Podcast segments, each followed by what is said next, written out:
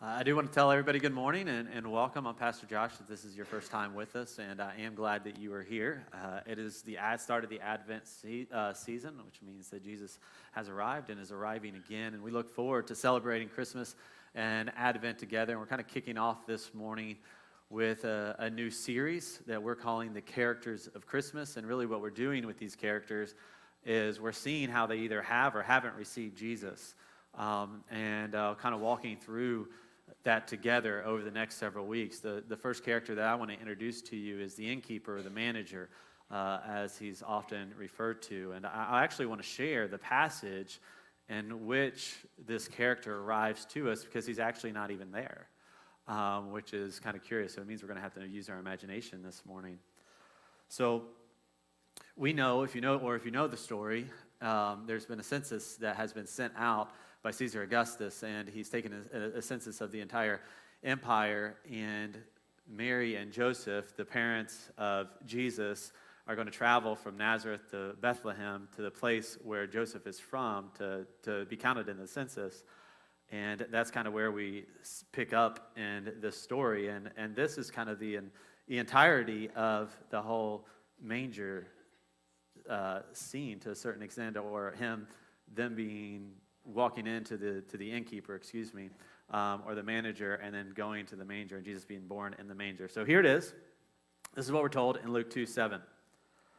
And she gave birth to her firstborn son, and wrapped him in swaddling clothes, and laid him in a manger, because there was no place for them in the inn. So we're going to have to use our imagination here. Joseph and Mary are traveling roughly 90 miles to get to Bethlehem. Now, for us, that's about the distance that I just traveled this past week to go see my family for Thanksgiving. It took me, I guess, roughly about an hour and a half to get there. It would have taken them much longer because they're either walking or going by some type of animal. And we know Mary is pregnant. And so they've traveled this 90 miles and they get to Bethlehem. And you think that as they arrive uh, to Bethlehem, all these people are pouring in, and you know they're just hoping for a place to stay. Like they're, they're hoping that they can find a place to rest their head. And they walk up to the inn, they walk up to the hotel, and they knock on the door, hoping that there will be a place for them. Mary is nine months pregnant. The manager opens the door, looks them up and down, sees that there is a pregnant teenage girl in front of him with a young man barely old enough to shave, and he has to ask them, How can I help you? I'm sure this is where Joseph comes in and says, Sir, we're looking for a place to stay.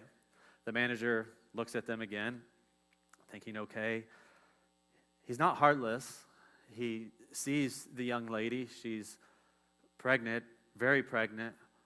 But he looks down at his guest list again and looks up at the young couple, middle class at best, probably lower middle class, probably a little poor at this point, looks back at his list, and he says, I'm sorry. There's no place for you. We're full. And they probably really are. So Joseph begins to think, well, what do I do? He asks the manager, Sir, are you, are you sure you, you, you, can't, you can't make room for us? I mean, there's nowhere that that we can stay here? Do you know, are, are there, is there any other room anywhere else? Is there a family that would take us in? I mean, where can we go? The manager begins to think,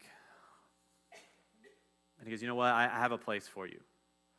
Um, you can stay in the stable. Um, where people are keeping their animals, you can, you can go stay there. There'll be a roof over your head. You can maybe find some straw you can make a, a bed there. It'll, it'll at least kind of keep you warm, and, and you'll have a place for, the, for the night. Is, will, will that work? And uh, I'm sure Mary and Joseph have a, a little talk there, and I'm sure Mary's side-eyeing, saying that, you know, we should have gotten here a little sooner. You should have made reservations. I don't know if you've ever gotten that before. Um, I traveled all summer a couple years ago, and I got in trouble for a couple of the hotels that we stayed in. I can only imagine how this one must have went. Right? Thankfully, they're newlyweds at this point. So they're there and they realize that the only place that we have is the stable. And so they make themselves off to the stable, and the, the manager puts his head out the door. Shalom, which in the Hebrew means peace. It's both a, a greeting and a salutation, or uh, a, a hey, goodbye, basically. What he didn't know is that that night, the Prince of Peace was going to be born in his stable. Uh, that the God of the entire universe was going to be born through and by that young teenage girl. I wonder if he would have known that, if the manager would have known that, would he have made space? Like, would he have figured something out? Would he have uh, found a room? Would he have maybe kicked someone or somebody else out of a room that he had? I mean, they obviously weren't royalty. But if he would have known that the Son of God was going to be born that night, would he have found space? Now, I believe he would have. And here's the thing I know that each and every one of you would have as good capitalists. I can only imagine, right, the signs that we would put up if Jesus were born in our hotel. Come sleep where Jesus slept. On my way home, I see that the Wilbur Wright was born in Indiana. That's kind of cool to me. I'm from Ohio. I'm from Dayton, so like we're all about the Wright brothers. That's like the only thing we got. Uh, uh, we're st- like we're ticked about people from North Carolina that put first in flight on their license plate. I just want you to know that because they were raised in Dayton. They figured out how to put those planes together in Dayton. Right? The, the birthplace of Lincoln. Like you, you see these signs as you drive around. Uh, so you know this guy. Like if he would have known, Jesus. Jesus was born here. Come and see. But the manager missed it. He missed it. And my question for you today is actually really similar as we look at this character and as we think about the manager here is this is do you have a place for him? Do you have a place for him? The, truth is, when you look at the Jesus story and you look at Jesus himself, he's actually really easy to reject. He's, he's rejected throughout his entire life. His life begins and ends with rejection. And roughly everything in between kind of has rejection in it. Uh, Jesus draws crowds occasionally, but soon after he draws crowds, he's also rejected by people. We're told that when Jesus enters his hometown, that he's not even welcome there. Like he, he's rejected in the place that you think would, would welcome him, would celebrate him, would want him there. When Jesus asks people to come follow him, he tells them, he says this that, that foxes have holes and birds have nests, but I have no place to lay my head. It's very likely that Jesus spent a lot of the time sleeping in kind of caves and wherever he could find to rest his head. And, and Jesus didn't even like, the, the reason that Jesus was telling people that is because he, he wanted people to, to know. Like, if you come follow me, like this, this, your life might look like this. You might get rejected with me or alongside of me. Uh, this rejection was actually predicted, though, by the prophet Isaiah. Here's what Isaiah says about Jesus, who predicts that will be he'll be a rejected, suffering servant. This is who the Redeemer will be. Isaiah 53, 3 through 6 says this about Jesus. And Jesus believed this about himself. It says he was despised and rejected by mankind, a man of suffering with famili- uh, and familiar with pain, like one whom people hide their faces, he was despised. And we held him in low esteem. Surely he took up our pain and he bore our suffering, yet we considered him punished by God, stricken by him, and afflicted. But he was pierced for our transgressions, he was crushed for our iniquities, and the punishment that brought us peace was on him. And by his wounds we are healed. We all, like sheep, have gone astray. Each of us has turned our own way, and the Lord has laid on him the iniquity of us all. Jesus, the one we're celebrating today, the one we're here worshiping, knows rejection. He knows what it's like to be born in a manger and then hung up on a wooden cross with nails stuck through his hand. We have a perfect person here, not in appearance. If you look in Isaiah here, anytime that Jesus is described, he's never described as like a, a six foot six tall, like great looking man, right? Like me. Like he's, he's, he, he's, he's described as somebody who really like was, was nothing to look at. Perfect person, yet he's punished. He's punished. And why is he punished? Why is he rejected? He, he's rejected because the Bible describes our nature, and even Jesus, when he's uh, around people, like he, he, he loves people, but what Jesus says, actually, he says he doesn't, he didn't, he didn't really trust them yet during his earthly ministry. Why? Because he knew what was in the heart of man. That's what we find in John. And here in Isaiah, what we see is that there's this deep seated part of human need, nature that must be dealt with to be in relationship with God. And so in Isaiah, it's described kind of in, in two terms it's described in transgressions. And we're told that Jesus, he's crushed for our transgressions and iniquities. Tr- transgressions are when we break trust with God or others. And what Jesus says is that that is something that we do on a regular basis. That's, that's something that's, that's in us. And that's something that must be dealt with. The second is iniquities. And that's behavior that is crooked. So Jesus dies for our transgressions because it's hard to trust one another. It's hard to trust ourselves, and we break trust even with the, the promises that we make with God and other people, but also because our behavior can be crooked. Now, sin, we talk about sin more than anything else in the church, and it's kind of a catch all word. And what sin means is that, that we, we, we go in the wrong direction or that we miss the mark or we fail to live as God would have us to live. And, and really, the opposite of sin is part of our mission. It's to love God and, and to love people because when we love God and love people, God, what happens is that we are put in right relationship with both God and people and societies and cultures and families and relationships. What, they, what, what happens is they begin to be restored and put back into the places that they, they should be if we all really trust God. Now, let's be honest. Uh, none of our lives have reached the point where we fully experience what God would want us to have. But as we do that, God is moving us into the direction that we would experience the kingdom and experience the presence of God and experience what our life would be like if we didn't have iniquity and transgression in our life. And so, what happens then is that Christ takes responsibility for all of our iniquities and our transgressions when he looks at the broken world and he is crushed for us. Like he takes on the punishment that we deserve because of our sin, because of our iniquity, iniquities, and because of our transgressions. And he is rejected. He's rejected by us, and he takes on our punishment, our sin, our pain, our brokenness on the cross and he calls each and every one of us to leave our sin behind. And not only that, our shame and our guilt for our sin behind. Now, Jesus today, I think, is still rejected for these reasons. Because he tells us that we can be crooked, and he wants to straighten out our paths. He wants to straighten out our lives. Like some of us, we would just prefer to live in that.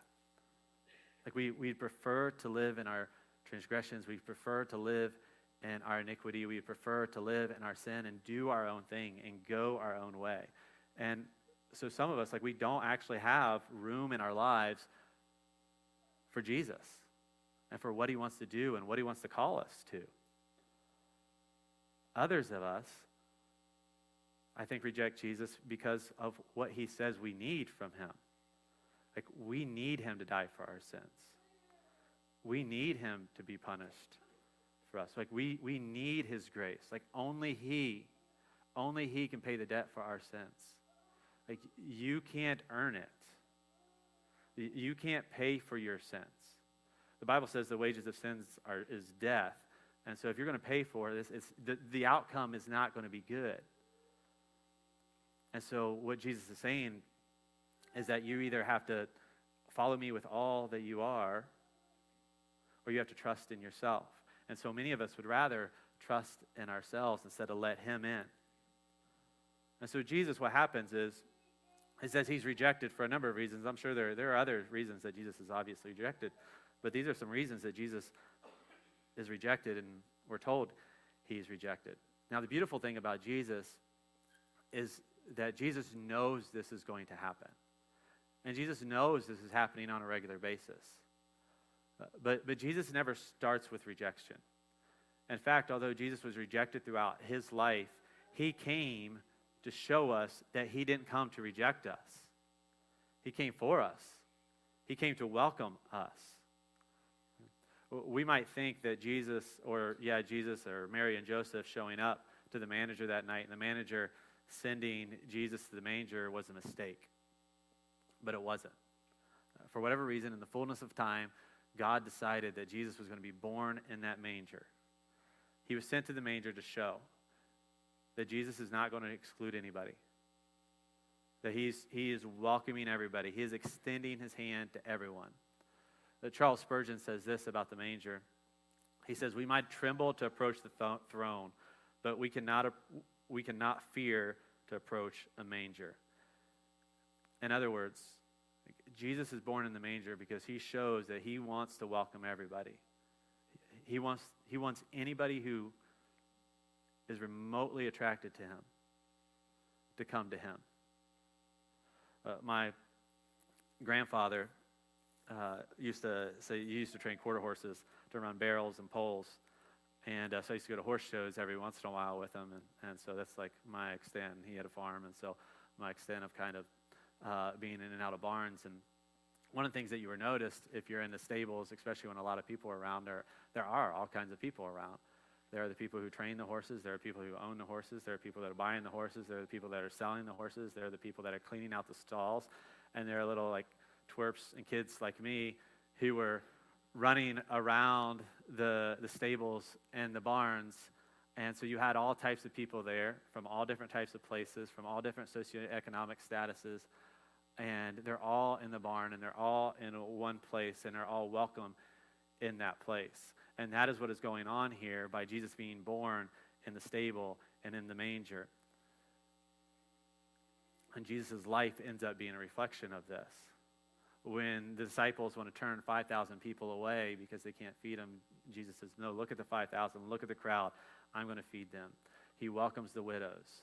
The kids, the Jesus' disciples again, so they kind of get away. He says, No, they, they need to come to me. Jesus is criticized for eating with tax collectors and sinners. Jesus walks and rides slowly through the crowds. And as we see this and as we think about Jesus' life, the way that we need to think about this and the way that we need to welcome people, even in our own church, we need to think about who Jesus invites in and how he invites you to follow him. And, and the people, the people that are attracted to Jesus and the people that stand by Jesus and follow him are those who actually see their need for him. They're, they're people who know their lives are broken. They're sinners who know they're in need of a Savior, who are looking for redemption, who are looking for wholeness, who are not figuring out, like, how can I just kind of pick myself up? How can I work hard enough to get things done? But who can save me? Who can forgive me? Who can actually guide me? Who can I put my trust in? And this is what Jesus is calling us to. And he's calling everyone into this. And Jesus is welcoming everyone because anyone can come to Jesus. We often try to kind of make even sometimes church or our lives or our, our, our homes a place for, for kind of only people that look like us, think like us, right? Uh, want to be like us whatever, and we, we try to exclude people. Uh, and the, the, the, the, ancient world wasn't even different. even, even in reality, is probably more tribal than even we are to a certain extent. And, and what the church was trying to do and what Jesus was trying to do is really fight back against it. And in fact, I mean, when you see Paul and others trying to, trying to reflect the diversity of people within the church and welcoming people in the church and who's having to write the church and tell the church, no, we, we, we have to be welcoming people in and telling them about Jesus and who he is. And here's uh, part of it in Colossians 3 11 through 12. It says, Here there's neither Greek and Jew or and Jew, circumcised and uncircumcised, barbarian, Scythian, slave or free, but Christ is all and in all. Put on then as God's chosen ones, holy and beloved, compassionate hearts, kindness, humility, meekness, and patience. Saying, look, church, like all of these people are not just welcome at the foot of the cross, they're welcome at the manger, is what Jesus is doing here at Christmas. And he's inviting them, and we have to make sure that we are doing the same. And we're given this vision eventually in Romans, or excuse me, Revelation 7. And in the throne room of God, what they see is they see a, a, great multitude of people from all different places and all different people who have approached Jesus and come to Jesus and said that they need Jesus. And here they are worshiping with Jesus. And this is John's vision. And he says, After this, I looked, and behold, a great multitude that no one could number from every nation, from all tribes and peoples and languages, standing before the throne and before the Lamb, clothed in white robes with palm branches in their hands, and crying out with a loud voice Salvation belongs to our God who sits on the throne and to the Lamb. So Jesus is asking us, and what Jesus is doing in his life and throughout his life is he's, he's asking us to welcome all people, and he's welcoming all people, but he is not fully welcomed by all. Just because Jesus welcomes somebody doesn't mean that they invite him in or that they're invited in. Now, if you're here this morning and you're not a Christian, Jesus is inviting you in. This is a part of the sermon, though. I'm going to talk to Christians. Um, because I asked, right, do you have a, place for him? The, the manager, right, clearly had a place for Jesus. And probably, even, like, I, I think he probably wanted, like, he wanted to make room for Mary and Joseph there, but, you know, he just wasn't ready to, to receive them, or he relegated them to kind of a, a different place to the stable. We also can do that with Jesus. We can have kind of rooms that we keep Jesus in, or we can compartmentalize Jesus and say, Jesus, you're good over here, but I, I don't really want you over here in this part of my life. Sometimes compartmentalizing our lives is a good thing. I don't always take everything home from work.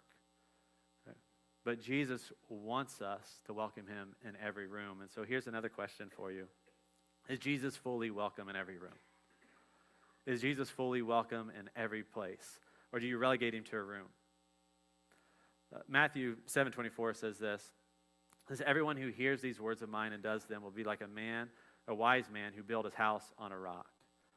And so Jesus says that when we welcome him in, and we make our lives about Him, we're wise, and we're to build our house on the foundation. If you build any part of your house off the foundation, that house is unstable. It's not good. Jesus is making the assumption that all of life should be built upon Him, and He, he provides the stability to life. And so that we shouldn't compartmentalize Him, or we shouldn't say, okay, Jesus, you're good over here, but you're, you're not good over here or I'll follow you here with this part of my life, but I'm not going to follow you with this part of my life. Now, we could go through every part of your life right now and, and look at, okay, where is Jesus? Is he there? Is he central in your life? But we're not going to do that this morning. We're going to kind of look at three areas um, really quickly here, and whatever the Holy Spirit is doing with you, if you know, like, there's a part uh, that Jesus needs to be in, just let's, let's, let's deal with him and put him there. But um, I'm going to start by having some fun here. What about in your politics? The best way to ruin the holidays is talk about politics. So why not? All right? Why not? My mom will be going somewhere, we'll meet up with my family or whatever, and she'll look at my dad and I, and she'll go, Boys, make sure you don't bring up whatever it is. Right? Which is funny because my mom's like stuck on more political stuff than any of us. But but the beauty of it is, is I don't have to. My uncle's going to anyways. like, I, and so, like, we and, and let's be honest, like we're in church. The church should make a difference in our life. Like we should be talking about real things that that happen. And I'm not going to get into all these issues right now or, or whatever, but but we should be we should be thinking about this. We should be thinking about this part of our life. And we're political animals. I mean, the, the politics determines how society functions and how we operate in and all those sorts of things. So we shouldn't be we shouldn't be scared of it, although we are for good reason. Sometimes there's a reason just to kind of avoid a, a certain conversation at a certain time. And so, so, so I, I, I get it. I get it. Um, but we got a presidential election coming up in the next year, and, and things have been just crazy over the past several years. Um, and we, we need to navigate this as a church, and you need to navigate it as a follower of Christ, as, as Christ would have you. And so I, I do want to point out something that uh, a lot of us uh, should think about is that Jesus wasn't necessarily apolitical. Uh, in fact, Jesus' first words were a, it was a political statement to a certain extent. Did you realize Jesus' first words in uh, his ministry were this? Go ahead. There we go. Repent, for the kingdom of heaven is at hand, or the kingdom of heaven has come near. Now, when Jesus does this, what he is doing is he is saying that there's a kingdom that you all are living in, and then there's my kingdom. And he's giving people an opportunity like, which one are you going to live for? Which one are you going to live for? Uh, later on in his ministry, uh, what happens is that Jesus isn't playing the games that people are wanting to play, and they're trying, what we're told is that the Pharisees, these are the religious folk, by the way, they are trying to trap Jesus and they're trying to, the, the Bible says they're trying to entangle him, basically, in his own words. And so they come to Jesus and they hand him a coin. And on the coin is the face of Caesar. And they ask Jesus, they said, Is it lawful to pay taxes or not? And Jesus pauses and he looks at the coin and he asks them, He says, Whose inscription is on the coin? And they say, Caesar's. Now they're trying to trap Jesus and they're trying to get Jesus to play their games here with them. Because if Jesus answers in a way that promotes Caesar, what he is showing is that he's affirming this idea that Caesar believes that he's God because Caesar does believe that. But if he somehow degrades God, the Pharisees are going to be upset because, well, God is God. And so he should be put in a place above Caesar. So Jesus asks them, he says, Whose face is on this coin? And they answer, Caesar's. And so here is Jesus' response to the Pharisees. He says, Well then, give to Caesar what belongs to Caesar, and give to God what God belongs to God. He just kind of leaves it there. And his question, or this answer, excuse me, it's interesting because it doesn't threaten Caesar. Uh, Caesar isn't trembling in his boots that Jesus is going to have some type of uprising or anything like that. But what it does is it actually throws the question back in the Pharisees' lap. You have to realize these are religious people, these are God fearing people who are asking Jesus the question. And he says, Give to God what is God.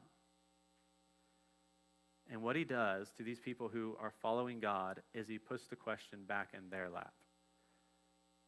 And this is the question basically he leaves them is who really rules the world? Like not just that, but who really rules your world is what Jesus is trying to get them to think about. Before this, Jesus calls them hypocrites because he can see that they're, they're, they're playing these games that, that he's not going to play. And he's saying, yeah, there's, there's kind of two kingdoms that are going on here, but I'm going to rise above this earthly kingdom. This one, I got to play in it. I, I, I got to make sure that I am a part of this, that I am doing what is good in society. But you need to answer the question like, who do you belong to?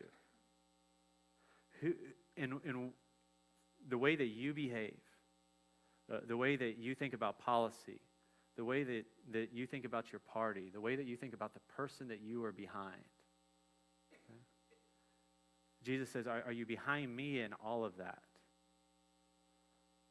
Or are you getting in lockstep with other people, Are you, are you being guided by just the parties? And are you affirming everything that goes on? Or are you allowing me to, to help you to think about and organize how you think about all of these things?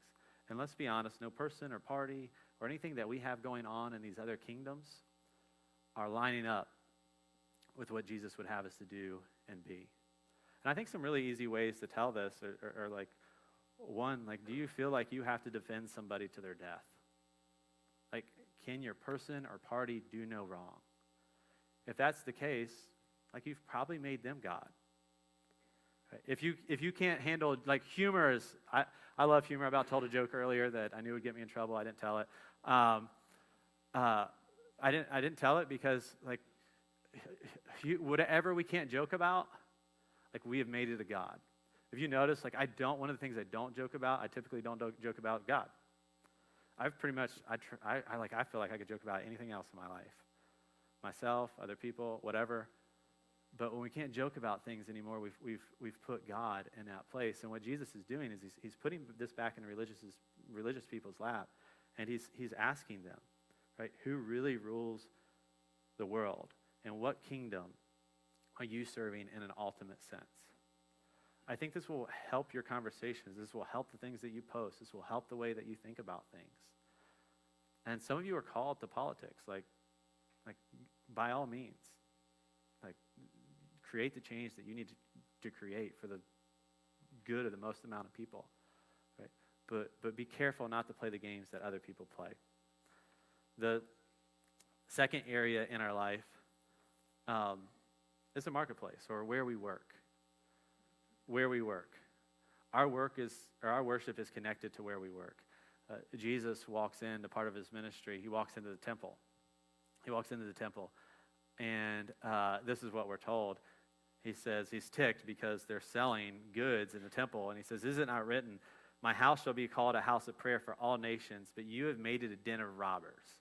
Now, what's going on here is uh, that people are selling sacrifices that people need. They have traveled, just like Mary and Joseph traveled to Bethlehem for a census. They're traveling to uh, a place where they need to come and worship, and to worship properly, uh, they need to be able to buy uh, uh, uh, sacrifices, or they need to be able to buy animals. Not all of them are farmers. Not all of them are, are wealthy enough to keep animals and stuff throughout their life. And so what's happening is they're in the outer area of the courts. And by the way, the outer area of, of the courts are where the poor worship and where the foreigners worship. And so that's where these people are set up. And so when Jesus walks into the temple and he sees that people are selling, he's really ticked for two reasons.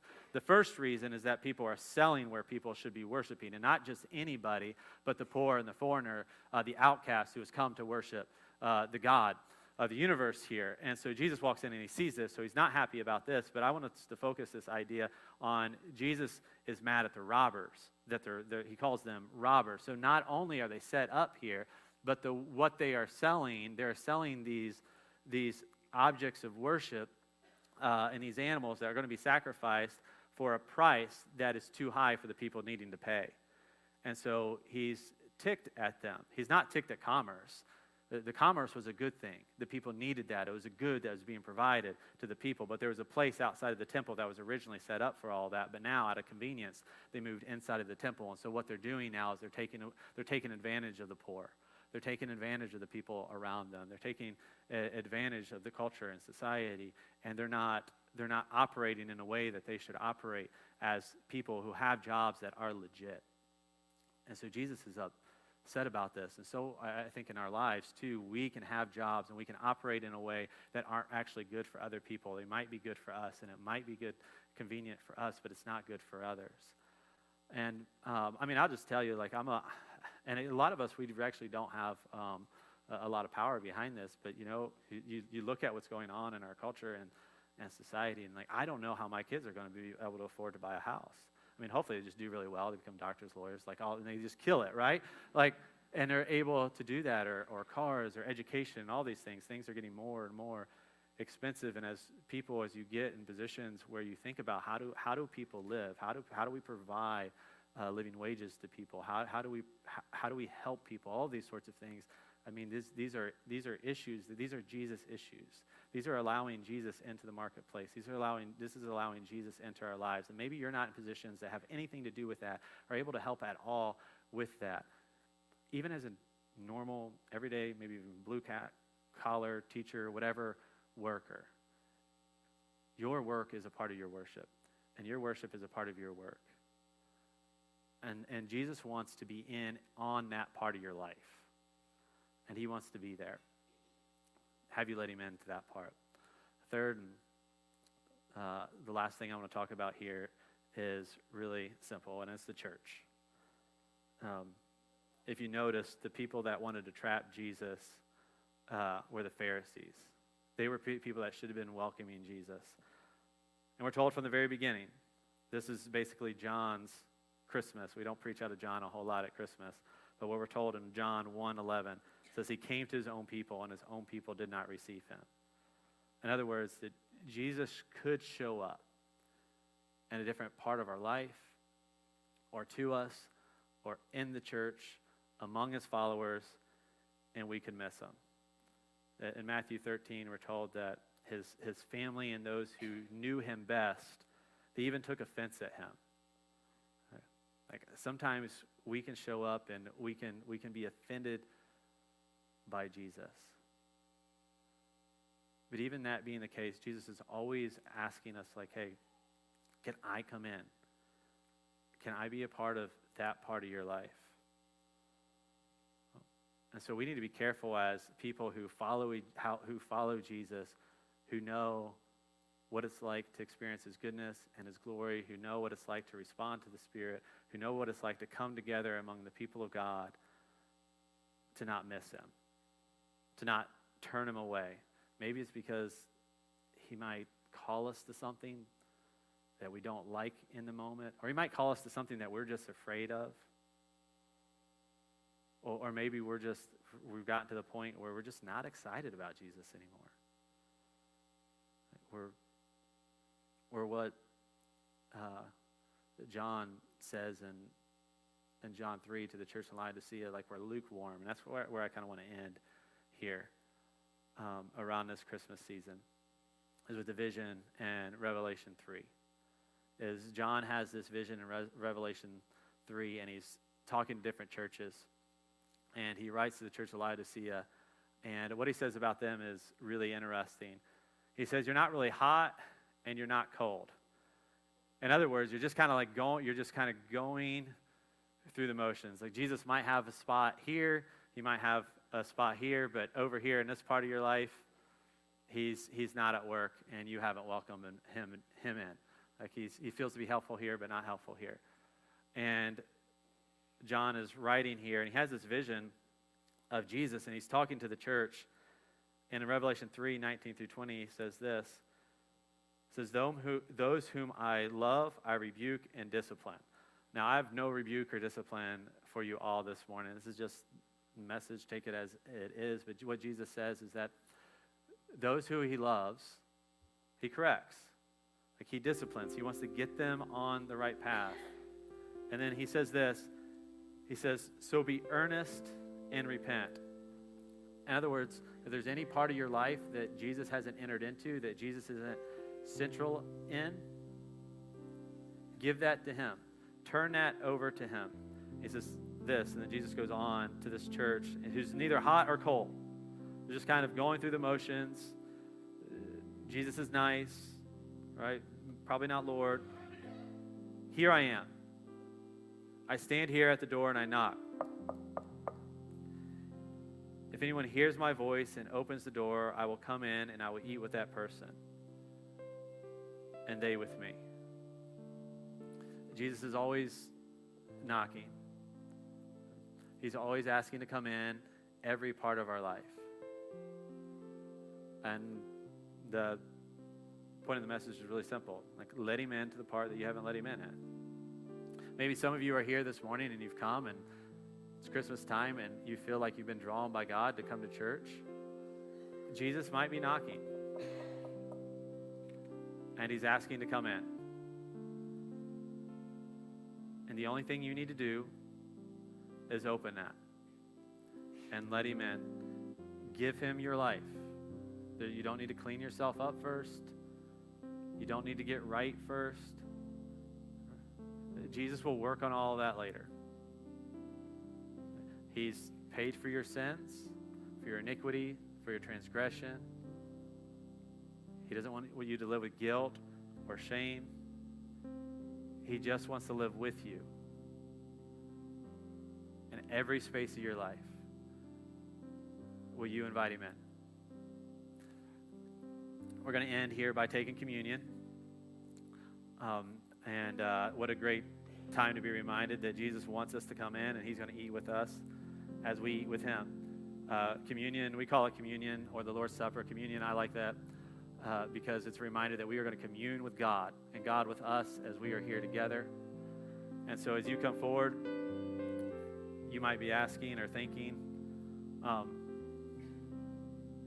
I guess you might be thinking, right, about this meal, about Jesus communion with, communing with you and being with you and being in in every part of your life. And so here's how we're going to um, come to the table. So every person will come, these rows or these seats here, you'll come down this aisle and you'll come here and then you'll return here. Here, you'll come here and return there.